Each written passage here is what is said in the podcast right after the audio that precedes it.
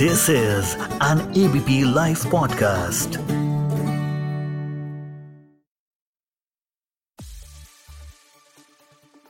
फैज अहमद, फैज की एक नज्म याद आ रही है। निसार तेरी गलियों पे ए वतन जहाँ, चली है रस्म कि कोई सर उठा के ना चले। नमस्कार। न्यूज़ इन डेप्थ में आप सबका स्वागत है। मैं हूँ आपका दोस्त विजय विद्रोही।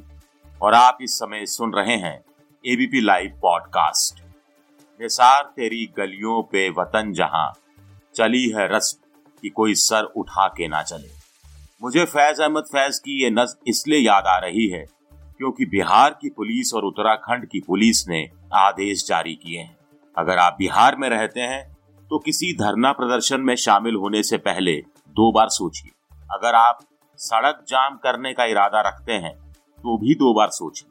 क्योंकि अगर पुलिस को लगा कि प्रदर्शन करते समय या सड़क जाम करते समय आप कोई क्रिमिनल एक्टिविटी कर रहे हैं, कोई आपराधिक हरकत कर रहे हैं, और पुलिस अगर आपका नाम चार्जशीट में डाल देती है तो आप भारी मुसीबत में पड़ सकते हैं। यानी आपको सरकारी नौकरी मिलने में दिक्कत आ सकती है, आपको सरकारी ठेका लेने में पापड़ बेलने पड़ सकते हैं आपको पासपोर्ट आसानी से नहीं मिलेगा। राज्य सरकार की किसी योजना का वित्तीय लाभ नहीं मिलेगा और यहाँ तक कि आपको बैंक से लोन लेने में भी दिक्कत आ सकती है। पुलिस के सबसे बड़े अधिकारी, यानी DGP, director general of police की तरफ़ से यह आदेश जारी हुआ है। कुल नौ तरह की सेवाओं में कैरेक्टर सर्टिफिकेट की ज़रूरत पड़ती है और ये कैरेक्टर सर्टिफिकेट पुलिस देती है। अगर आपको बंदूक का लाइसेंस लेना है, पासपोर्ट की आपको ज़रूरत है, ठेका लेना है सरकारी, पेट्रोल पंप या गैस एजेंसी का लाइसेंस लेना है, बैंक का लोन है, सरकारी मदद की दरकार है, अगर आपको सभी के लिए पुलिस की तरफ़ से कैरेक्टर सर्टिफिकेट, चरित्र प्रमाण पत्र लेना पड़ता है। लेकिन बिहार में इसे धरना, प्रदर्शन, सड़क जाम से भी जोड़ दिया गया है। यानी ऐसा करते हुए किसी तरह की क्रिमिनल एक्टिविटी की या पुलिस को लगा कि ये क्रिमिनल एक्टिविटी है तो आपको लेने के देने पड़ सकते हैं। इस पर विस्तार से बात करेंगे, लेकिन पहले आपको बता दें कि ऐसा ही कुछ उत्तराखंड की पुलिस भी करने जा रही है। वहाँ भी पुलिस के मुखिया यानी डीजीपी का कहना है कि सोशल मीडिया पर जो लोग देश के खिलाफ पोस्ट करते हैं, या कोई एंटी सोशल पोस्ट करते हैं तो उन पर नज़र रखी जाएगी। पोस्ट का स्क्रीनशॉट लिया जाएगा, जो सबूत का काम करेगा। आप कहेंगे कि इसमें बुराई क्या है? एंटी नेशनल या एंटी सोशल पोस्ट करने वालों के खिलाफ कार्रवाई होनी ही चाहिए। बिल्कुल होनी चाहिए। लेकिन दिक्कत यही है कि पुलिस ही तय करेगी कि कोई पोस्ट एंटी नेशनल है एंटी सोशल है या नहीं। अब पुलिस किस आधार पर यह तय करेगी? यानी स्कोप बहुत ज़्यादा है। पुलिस का कहना है कि जो भी देश की एकता और अखंडता के खिलाफ लिखेगा, वो एंटी नेशनल की श्रेणी में आ जाएगा। यहाँ दिक्कत या असली परेशानी ये है कि आज देश में देश और सत्तारूढ़ सरकार पर्यायवाची शब्द होते जा रहे हैं। चाहे उत्तराखंड की बीजेपी की सरकार हो, या बिहार की नीतीश कुमार की एनडीए सरकार हो, या महाराष्ट्र की उद्धव ठाकरे की यूपीए सरकार हो, या राजस्थान में कांग्रेस की अशोक गहलोत की सरकार हो, किसी को भी खुद की आलोचना बर्दाश्त नहीं हो रही उत्तराखंड और बिहार का उदाहरण हमने दिया। महाराष्ट्र में पुलिस की एक चैनल विशेष के खिलाफ अब की जा रही कार्रवाई और पहले नहीं की गई कार्रवाई चर्चा में।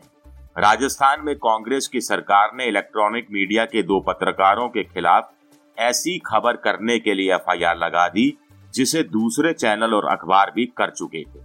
अभी किसान आंदोलन के दौरान दिल्ली पुलिस हो, हरियाणा पुलिस हो या उत्तर प्रदेश की पुलिस हो उसकी जो मीडिया नीति है, जो रणनीति है, उसको लेकर सवाल उठ ही रहे हैं। ऐसे में आम नागरिक कैसे आश्वस्त होगा कि उसके साथ इंसाफ हो? ये एक बड़ा सवाल। चलिए बिहार पर लौटते हैं। ये वही नीतीश कुमार हैं जिन्होंने 80 के दशक में कांग्रेस सरकार की तरफ़ से लाए गए प्रेस बिल का तगड़ा विरोध किया था, सड़क पर उतरे।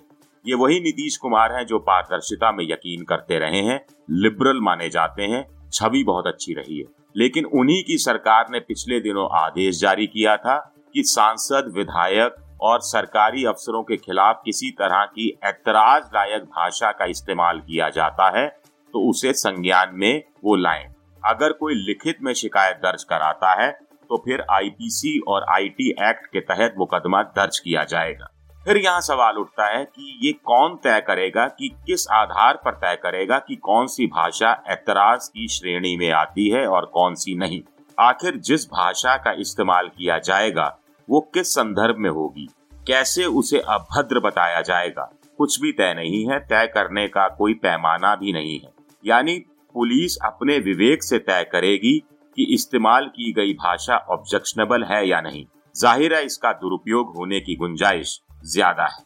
आरजेडी नेता यानी विपक्ष के नेता भी जो हैं, तेजस्वी यादव, वो कह रहे हैं कि नीतीश सरकार किसी को नौकरी नहीं देगी और नौकरी की मांग करने वालों को धरना प्रदर्शन भी नहीं करने देगी, सड़क जाम भी नहीं करने देगी। यहाँ किसी बेरोजगार ने ऐसा अगर किया और पुलिस को लगा कि ये क्रिमिनल एक्टिविटी है तो नौकरी मांगने वाला हमेशा हमेशा के लिए नौकरी से ही जाता रहेगा। ऐसी आशंका पैदा हो जाएगी। उसे सरकारी नौकरी मिल ही नहीं पाएगी। हो सकता है कि तेजस्वी यादव को ज़्यादा कह गए हों पॉलिटिकल बयानबाजी कर रहे हों। लेकिन बड़ा सवाल उठता है कि आखिर नीतीश बाबू अचानक डरने क्यों लगे हैं? कौन डरा रहा है? किस बात से डर रहे हैं? उनकी छवि और शख्सियत तो ऐसी नहीं रही है। कुछ दिन पहले पूर्व मुख्यमंत्री कर्पूरी ठाकुर की जन्मतिथि पर हुए एक समारोह में उन्होंने कहा था कि टेक्नोलॉजी का गलत इस्तेमाल हो रहा है सोशल मीडिया पर एंटी सोशल एलिमेंट्स हावी हो रहे हैं, या एंटी सोशल काम हो रहा है। इससे नई पीढ़ी को गलत संदेश जा रहा है। नीतीश कुमार सच कह रहे हैं, लेकिन ये सच अधूरा है। अर्ध सत्य है। इस अधूरे सच पर फिर उस तरह भी रोक नहीं लगाई जा सकती जैसा कि वो चाह रहे हैं। बड़ा सवाल उठता है कि आखिर सरकारें सच से डरती क्यों हैं? सूचना के अधिकार से डरती हैं, मानवाधिकार आयोग से डरती हैं, लोकपाल, लोकायुक्त को शक्तियाँ देने से डरती है अभिव्यक्ति की आज़ादी से डरती है। मज़े की बात है कि सरकार चलाने वाला दल जब चुनाव हार जाता है, विपक्ष में आ जाता है तो उसके लिए यही अधिकार, सबसे बड़े अधिकार हो जाते हैं। मज़े की बात है कि उस समय इन अधिकारों की वकालत करने वाला विपक्ष का नेता मुख्यमंत्री, मंत्री की शपथ लेने के साथ ही सुर भी बदल देता है। चलिए चलते चलते फिर फैज को याद करते हैं। निसार तेरी गलियों पे ए वतन जहाँ चली है रस्म कि कोई सर उठा के ना चले। न्यूज़ इन डेप्थ में इस हफ़्ते इतना ही। अब अपने दोस्त विजय विद्रोही को इजाज़त दीजिए और सुनते रहिए ABP live podcast this is an ABP live podcast